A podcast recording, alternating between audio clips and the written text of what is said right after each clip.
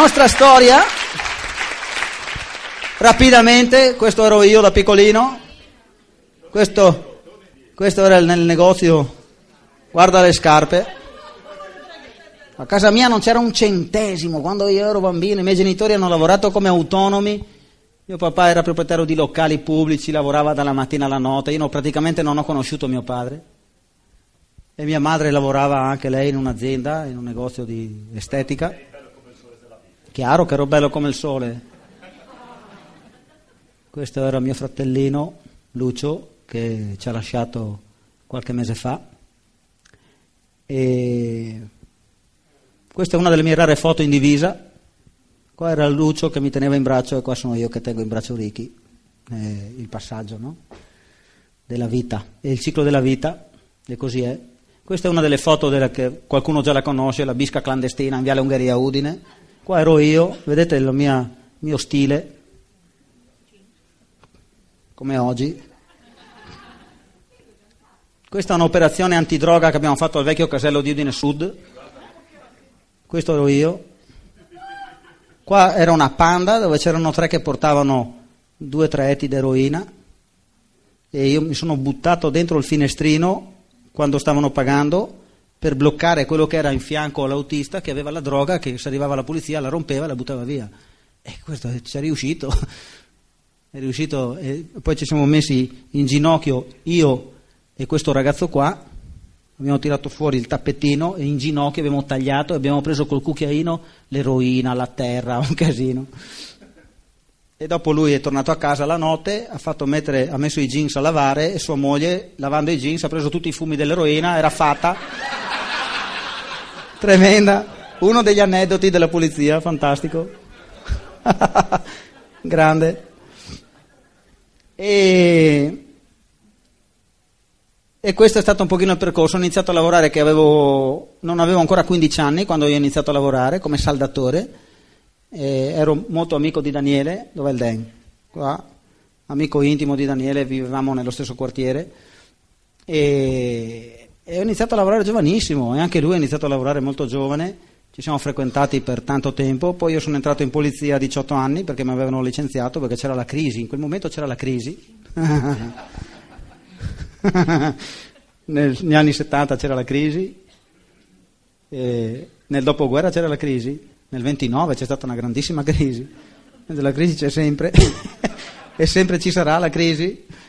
E, sono entrato in polizia e a 18 anni, ho girato un due anni in giro per l'Italia e, dopo sono arrivato a Udine, alla squadra mobile, ho lavorato nel settore investigativo, come avete visto, per tanti anni e poi, e poi passo la parola a Tiziana.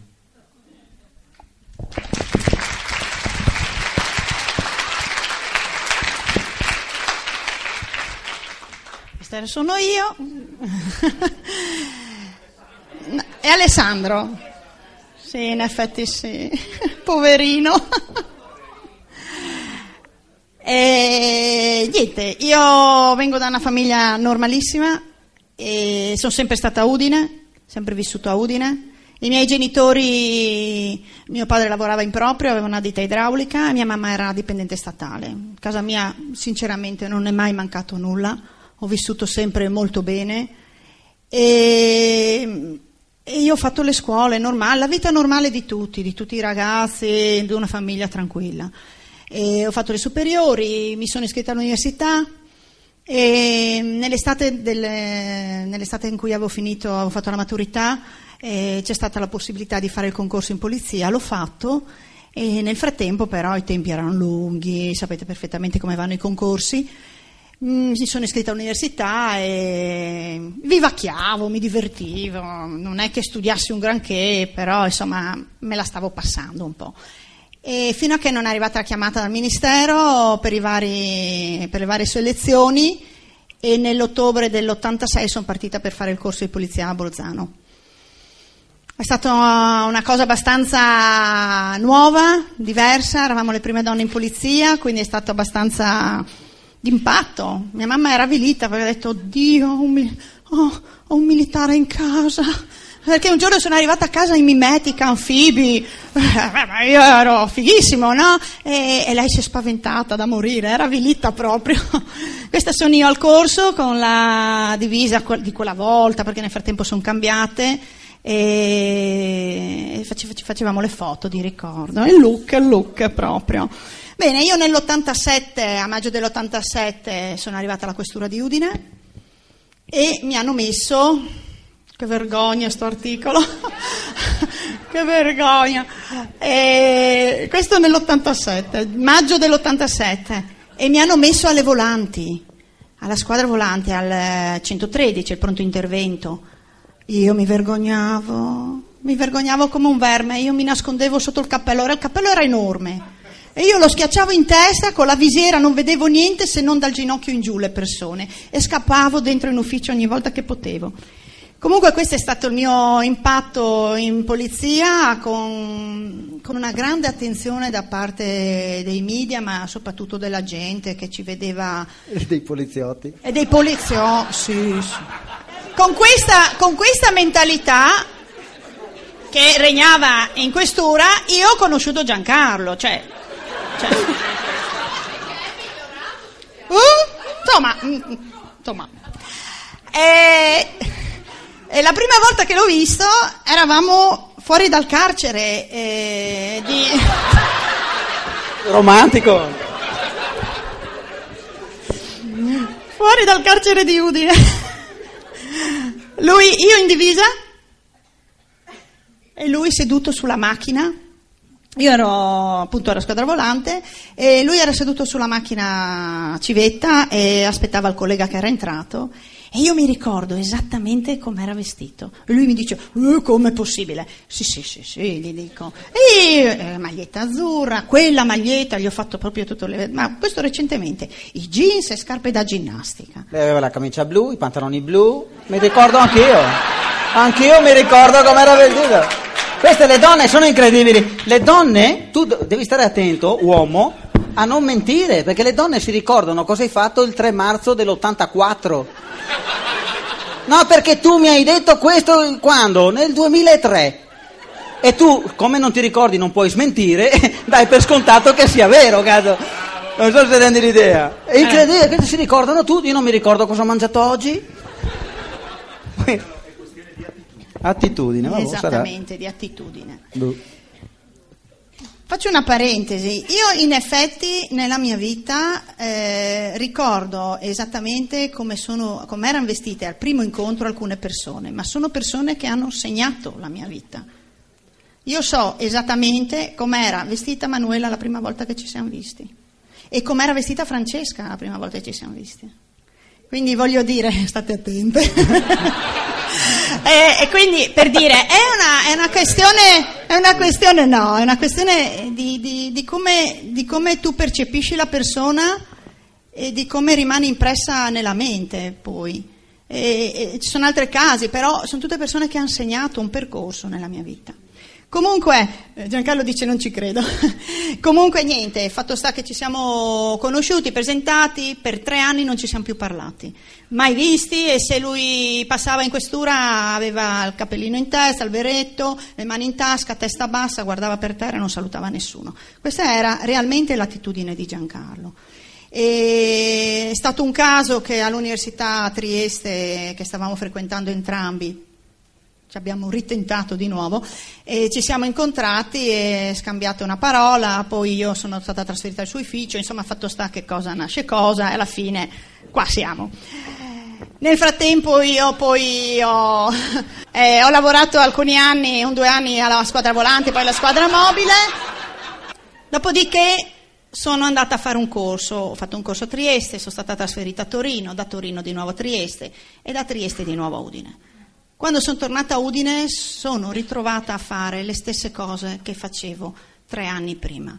Cioè io sono arrivata in questura come agente in prova, sono ritornata da Trieste come ispettore e io mi sono ritrovata di nuovo sulle macchine a fare i turni e a correre dietro ai ladri.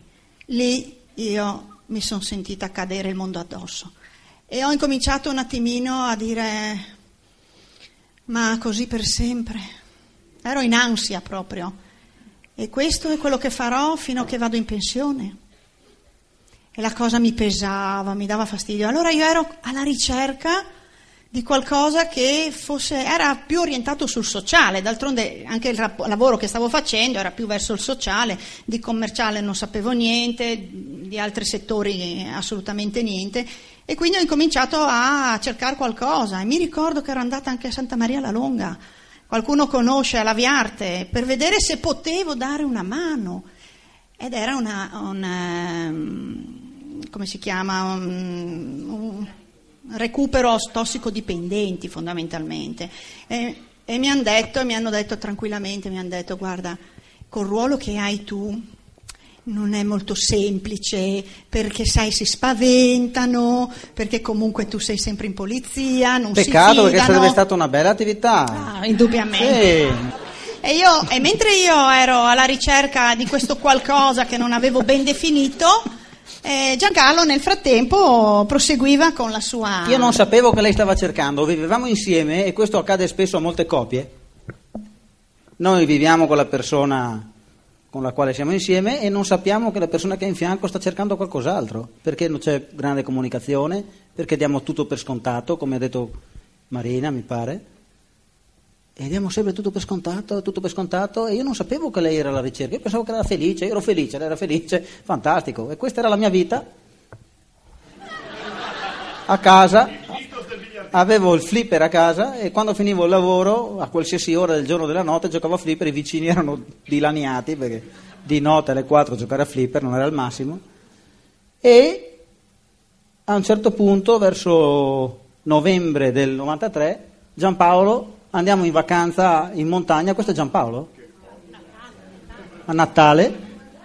Eh sì, qua stavamo pianificando la spesa e quindi mi contatta Giampaolo e per quattro mesi cerca di spiegarmi l'attività. Io non ero interessato, ero felice della mia vita e tiravo pacchi clamorosi. Viene a vedere una conferenza, viene uno dalla Spagna e io sì sì tu chiamami il giorno prima e vediamo se posso. Lui mi chiamava e io non potevo mai. Quattro mesi fino a quando Tiziana ha deciso di ascoltare, vediamo cosa vuole, facciamolo venire a casa e vediamo un attimino. Un piano rapido, quattro ore. Tiziana è andata a dormire a un certo punto e ha detto va bene, facciamo ma io me ne vado a dormire. io ero sufficientemente scettico e, e praticamente abbiamo iniziato l'attività così. Il primo obiettivo è stato comprare l'apriscatole elettrico che era nel catalogo di Amway e quindi ho detto figata, io avevo il gatto, mi si rompevano sempre gli apriscatoli, ho detto ok, io la faccio perché voglio l'apriscatole elettrico. Questo è stato il mio primo motivo per iscrivermi nell'attività Amway. Ho fatto l'ordine ed il prodotto esaurito. Poi sono andato a un seminario e una fa, l'oratrice fa, No, perché io per muovere il prodotto sono andata dal macellaio e gli ho proposto la priscatola elettrica, me ne ha comprate 50. Io mi sono alzato davanti a, a, a 200 persone e ho detto: Ecco chi mi ha fregato le appriscatole elettriche. Questo è stato il mio inizio d'attività. E, e in realtà abbiamo iniziato per pagarci la rata del mutuo. Sono andato al primo Open, Giampaolo mi ha detto: Senti, vieni bene. Boh, io avete visto come ero vestito?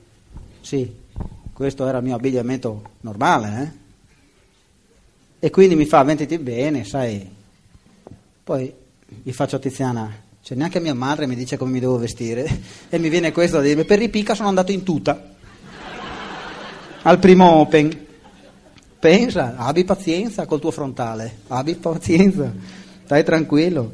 E ho indagato molto nei primi mesi dell'attività, Tiziana andava a Trieste a lavorare, quindi lei ascoltava le audiocassette, io la guida, come vi dicevo prima, ho letto la prima parte, Il sogno, questi sono americani, poi ho sentito primo, la prima audiocassetta all'epoca e c'erano gli otto passi della guida di Luis Costa e non mi piaceva la voce di quello che parlava e dopo tre minuti ho tolto l'audiocassetta e sono tornato a sentirmi Sting.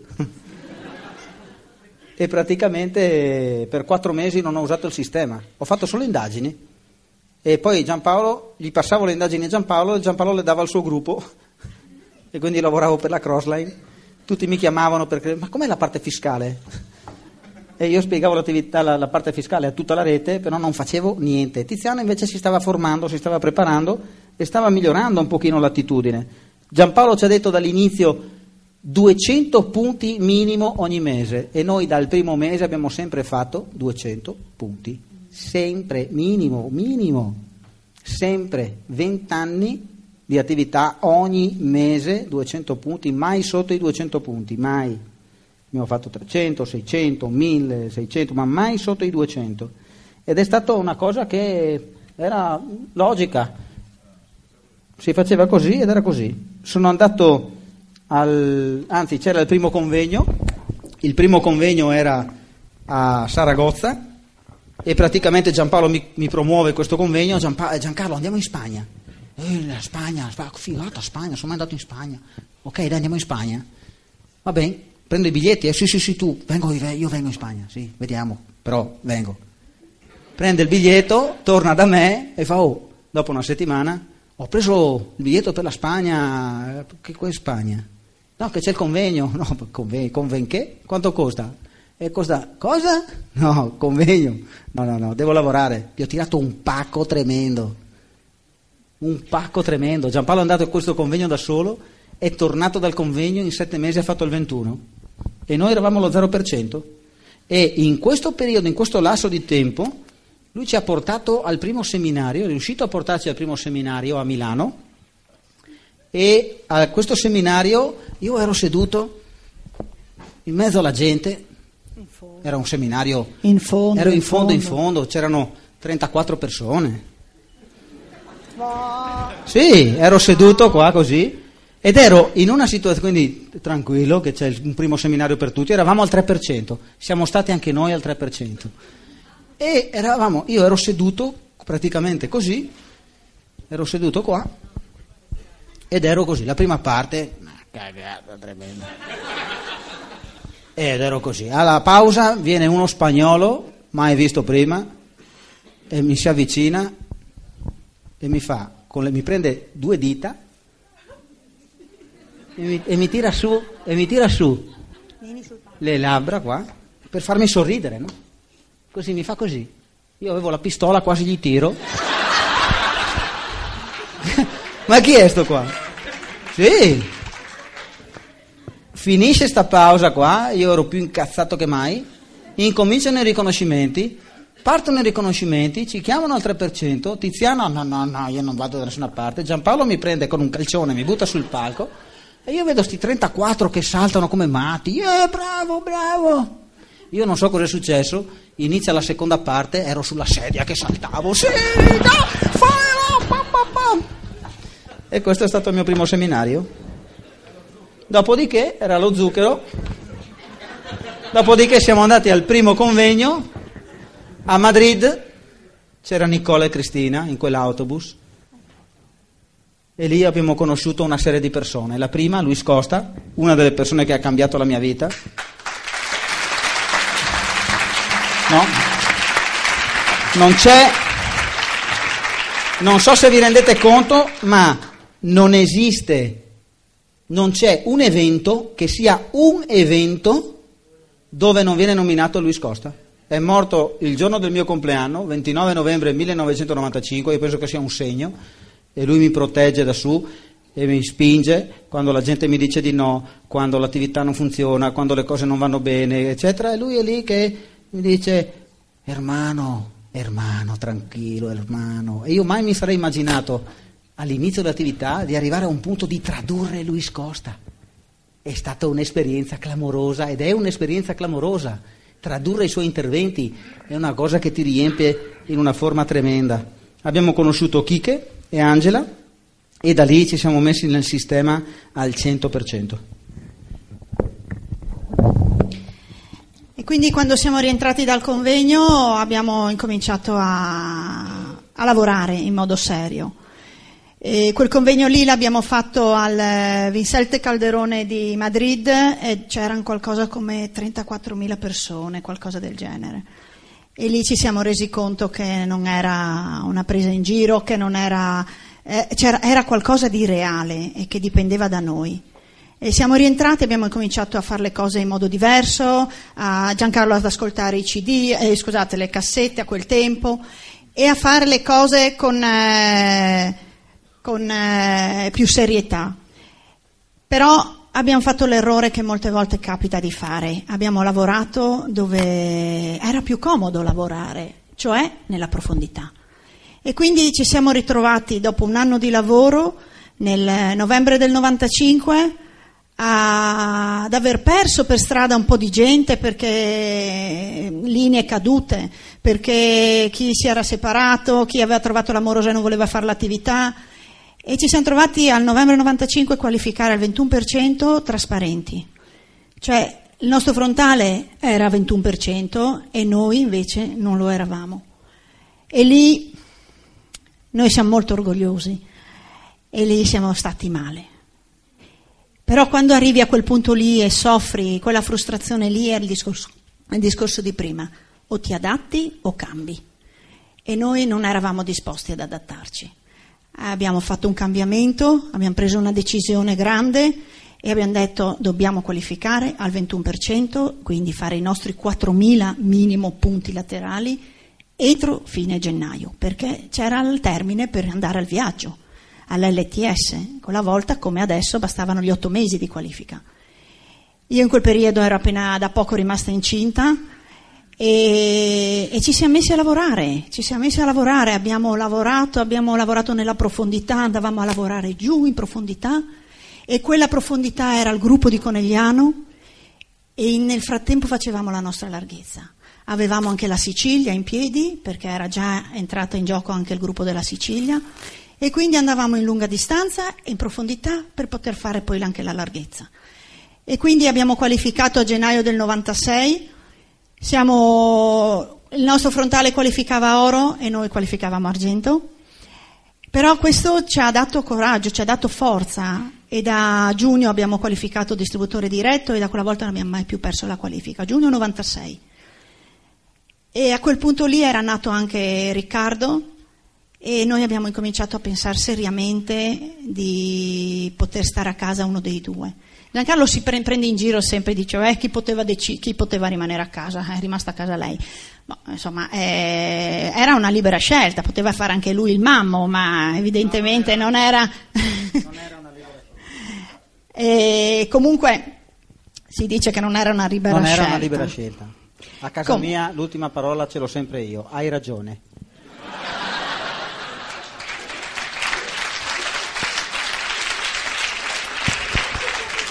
Chi lo conosce sa perfettamente che non è così. Comunque, eh, a quel punto lì abbiamo veramente preso un attimino in considerazione il fatto di potermi io licenziare e di lasciare il lavoro.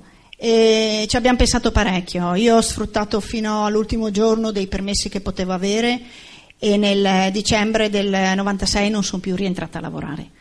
Ho, la, ho presentato la domanda di proscioglimento e nessuno sapeva niente e, e io non, sono più, non sono più tornata in ufficio.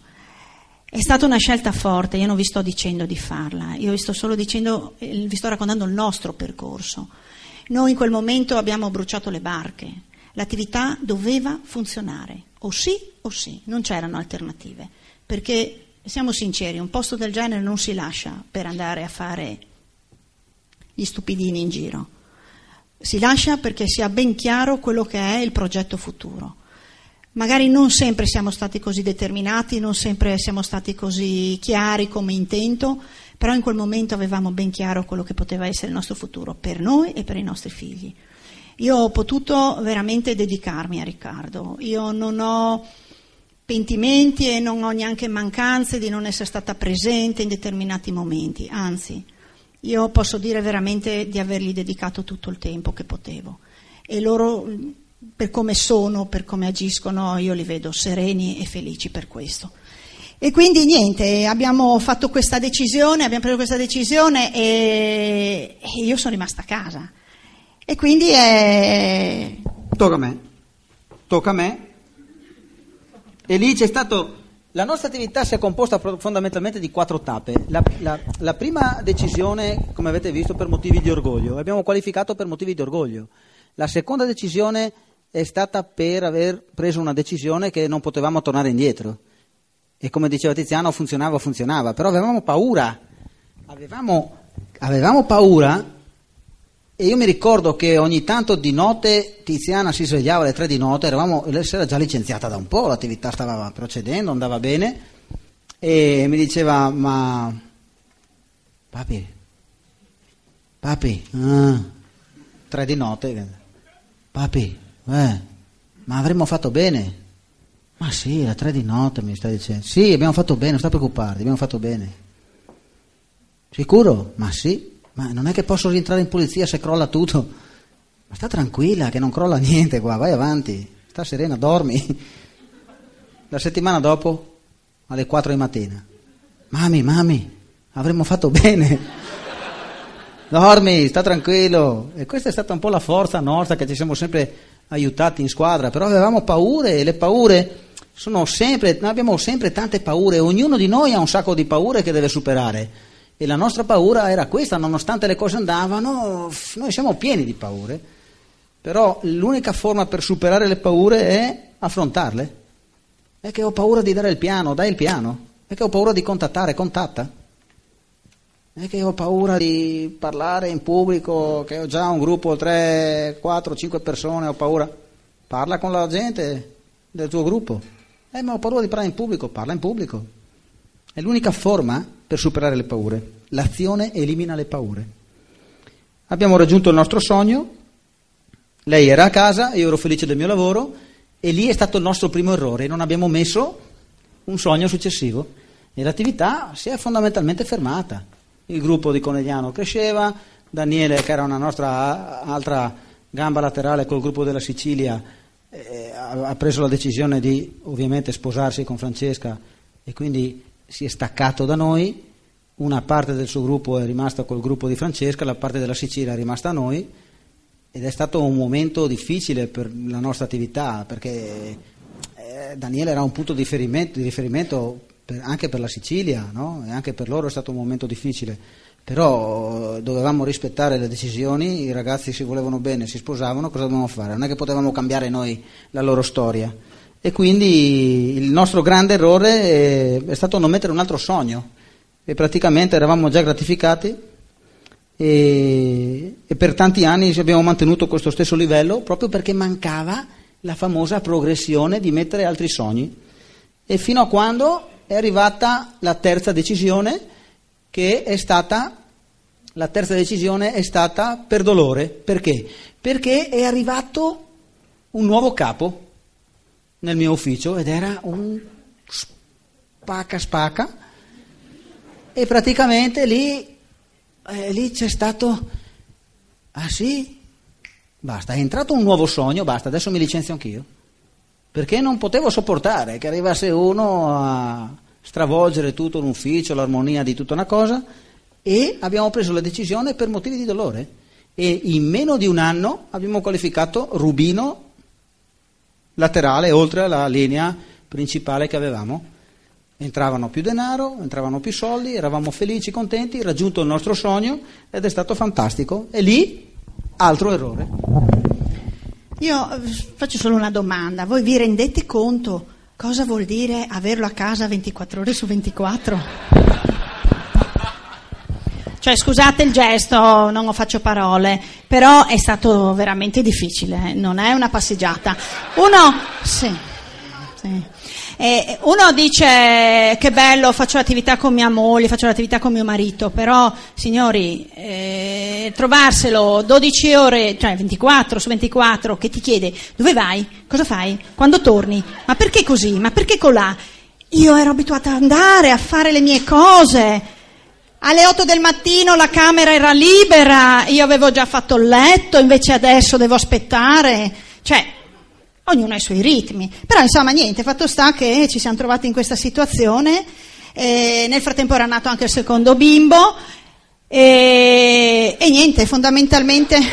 Allora, niente, dicevo, è arrivato il secondo figlio, insomma, fatto sta che noi ci siamo adagiati, eravamo belli tranquilli, eh, stavamo bene, si guadagnava abbastanza e, e siamo entrati nella routine di cui vi dicevo prima. Questo non ci ha mai lontanato dal sistema, abbiamo sempre lavorato nel sistema, siamo sempre stati integrati, abbiamo fatto sempre tutto quello che dovevamo fare, però con un ritmo diverso, senza averla messa come priorità, senza fare quello che era necessario. Stavamo facendo il possibile per mantenerci a galla, stavamo mantenendo il gruppo. Voi sapete perfettamente che è l'errore più grande che si può fare. Il gruppo non si mantiene, ci sono solo due movimenti, o si cresce o si decresce. Non c'è la situazione di stallo in questa attività, perché nel momento in cui c'è lo stallo si torna indietro, è solo questione di tempo. E noi praticamente eravamo in questa situazione, ci siamo un attimino così adagiati. Nel frattempo oh, è arrivato il raddoppio del bonus e quindi questo ci ha messo ancora più in tranquillità perché comunque avevamo un buon gruppo, fatturavamo abbastanza bene, prendevamo il, praticamente il massimo e quindi quasi 3.000 euro in più ogni mese. 3.000 euro in più non sono pochi e, e quindi ci permetteva di stare con molta tranquillità. Però, come sapete, la vita ci riserva sempre delle sorprese. E quindi in quel periodo si sono create anche delle situazioni di, dei conflitti persona, interpersonali, come si possono dire, anche con la downline. Questa è stata una cosa che ci ha colpito tantissimo, perché non era solo un discorso legato all'attività, ma anche e soprattutto alla vita personale e noi siamo, non siamo stati abbastanza bravi da far sì che tutto questo non ci colpisse così forte da bloccarci per quasi qualche anno. Quattro anni. Siamo rimasti a leccarci le ferite per, e a, così, a autoconsolarci per un sacco di tempo. Dall'altra parte comunque stavamo anche guadagnando perché c'era questo benedetto raddoppio eh, e noi eravamo lì nel limbo finché non ci siamo resi conto che ci stavamo facendo del male da soli e abbiamo incominciato a ragionare in maniera diversa. Molti di voi avranno sentito parlare bisogna perdonare. Secondo me il perdono è una cosa molto, molto difficile, o perlomeno io ritengo che chi sa perdonare veramente bene è, non è qui in terra. Quello che noi possiamo fare è superare le situazioni, è scaricare il fardello che noi ci portiamo sulle spalle e che ci pesa tanto e guardare avanti. Non riesci a dimenticare tutto perché non si può dimenticare quello che succede, il passato è, fa parte di noi, però possiamo far sì che abbia un peso diverso. E questo lo riusciamo a fare quando il nostro livello emozionale sale. È come un po' la soglia del dolore. Ognuno di noi ha una soglia del dolore diversa, ma quando impari a trattenere, a tener duro, questa soglia sale e non ti colpiscono più le cose nello stesso modo. Ed è questo che dobbiamo imparare a fare, perché le situazioni nei gruppi, le situazioni con le persone le avremo sempre e non possiamo permetterci nella maniera più assoluta che questo influiscano e condizionino la nostra attività e la nostra vita, perché noi stavamo male, ma non solo in attività, ma anche a casa, anche a casa. E quindi non ha assolutamente, non è, non perché non hanno importanza quelle persone. No, non è questo il discorso, anzi, la persona, se ti colpisce e ti fa tanto male perché è una persona che è molto vicino a te, al quale tu vuoi molto bene, però devi tu essere forte a superare. È il discorso di prima, il discorso di, di, della prima parte, sei tu che devi cambiare, non sono gli altri. E quindi quello è stato uno dei passaggi più importanti per noi, almeno per me, perché io ero quella che diceva, mi ricordo che al Kike glielo dicevo io sono fatta così. E il Kike mi diceva, non è vero, dipende da te, ma io sono fatta così, gli dicevo. No, ma io questa educazione non posso cambiare. Non è vero, mi diceva. Tu puoi cambiare se decidi di cambiare. Ed è vero. Io ho deciso di cambiare, l'ho fatto con le mie forze, con i miei tempi, perché ognuno ha i suoi tempi, però sono riuscita a superare questo scoglio ed è stato per me determinante perché sono riuscita a, a guardare avanti, a riguardare l'attività e alle persone con fiducia e soprattutto a scaricare tutto quel peso che mi portavo sulle spalle. E da lì noi abbiamo pre- cominciato a cambiare la nostra attitudine. In più ci si è messa Mamui, che di punto in bianco ha deciso di toglierci il raddoppio del bonus, e lì eh, ci ha dato un altro scrollone e ci ha fatto un attimino di nuovo rivedere un attimo le cose. E qui lascio la parola a Giancarlo. Sì, per chiudere il tema delle situazioni, ovviamente non eravamo sufficientemente preparati per gestire determinate situazioni e, e, e quindi la cosa che più ci è dispiaciuta in questi anni è che eh, ci sono delle conseguenze. Quando tu hai delle situazioni con delle persone eh, molto vicine nell'attività e, e invece di, di, di pensare apri la bocca nei momenti inopportuni, eh, sai, tu ci metti anni e anni per costruire un rapporto e ci metti un minuto per distruggerlo. E quindi sinceramente la cosa che più ci è dispiaciuta è che tutta questa situazione ha portato delle conseguenze che in, alcune persone ancora oggi eh, ci sono degli, di, de, de, delle cose, mi spiego, quindi la cosa che più ci dispiace è questa. Però fondamentalmente io penso che tutto si può superare e le persone sono sufficientemente mature e preparate per comprendere che eh, le cose accadono e che si possono superare. Il momento è magico e, ehm, e adesso c'è la preparazione, c'è la preparazione per poter dire andiamo avanti, andiamo avanti che è possibile. Quindi se tu hai delle situazioni con qualcuno dei tuoi nel gruppo, digli solo andiamo avanti, un abbraccio e avanti, che è la cosa più importante. Per chiudere, potevamo cambiare noi gli incentivi europei, Amo è stata intelligente, ha tolto il raddoppio del bonus ma ha messo dei nuovi incentivi orientati alla crescita. E quindi a quel punto abbiamo deciso, basta, focus totale, abbiamo messo il focus corretto, non è stato così semplice, noi abbiamo protestato, amo, eh, sì, eh, abbiamo detto ma come? Ci state togliendo il raddoppio del bonus eh, e questo e quello? E amo ci ha ascoltato, paziente, e ci ha detto ragazzi cercate di vedere oltre. E allora lì abbiamo realizzato, aspetta, sì, è, era la formica che urlava al vento praticamente. E allora abbiamo veramente detto aspetta, rivediamo un attimo tutto quanto. Prendiamo la decisione finalmente di, di cambiare. Focus, focus totale, focus, focus, focus, non esisteva niente, non esistevano situazioni, non esisteva problematiche. Siamo arrivati a un punto che la gente del gruppo non viene più da noi a lamentarsi, perché tanto già sanno cosa gli diciamo, fatti larghezza. no, è che questo qua, no, no, fatti larghezza. No, è che Fatti larghezza, è che stiamo, stiamo lavorando, però non, non, abbiamo i risultati che dovremmo avere perché... Fatti larghezza, fatti larghezza, apriti linee nuove e dai il tempo a ognuno.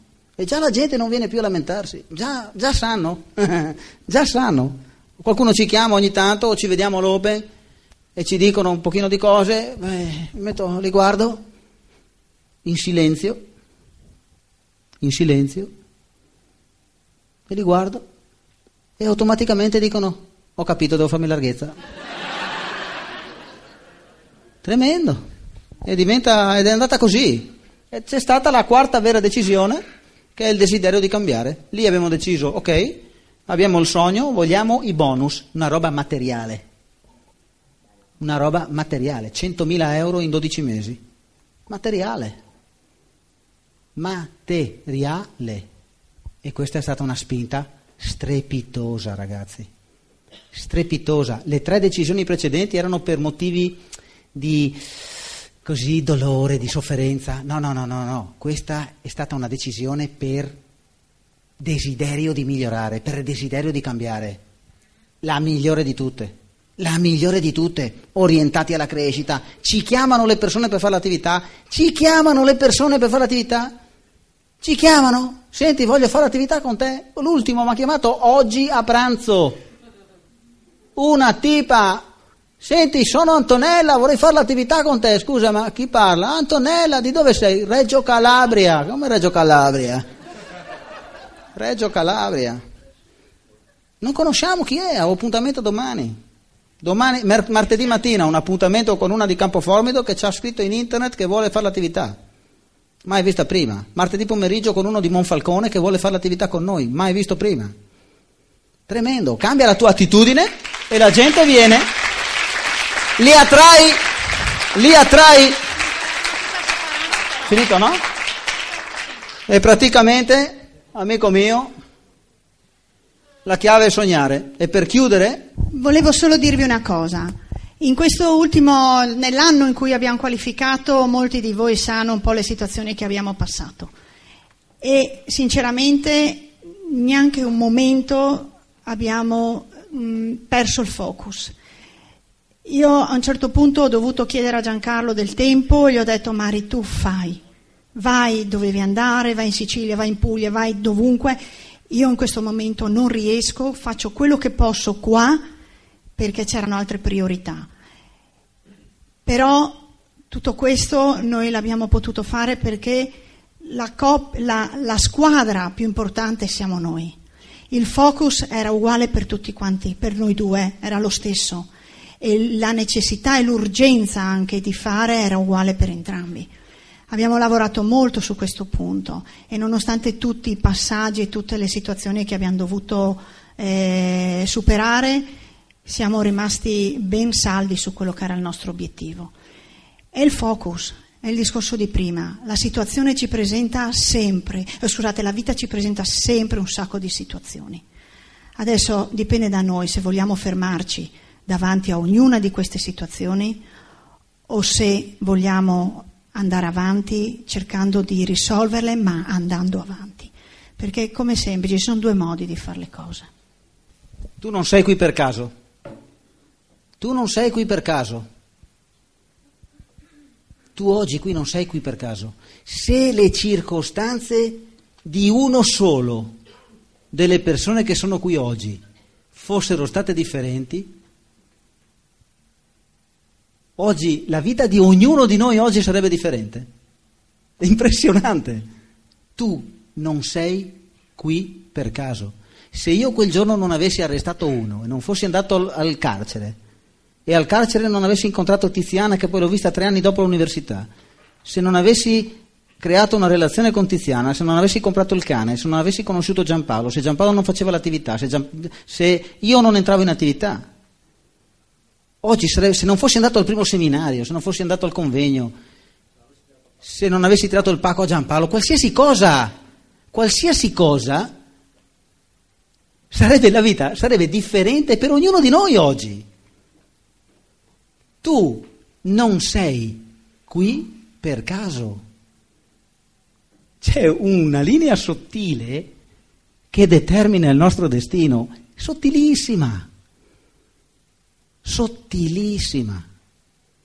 Se tu non fossi l'amico di Marco, se tu non avessi avuto l'incidente, se tu non, fossi, non ti fossi svegliato tardi nel 2012, se tu non avessi mangiato la pasta, se tu non...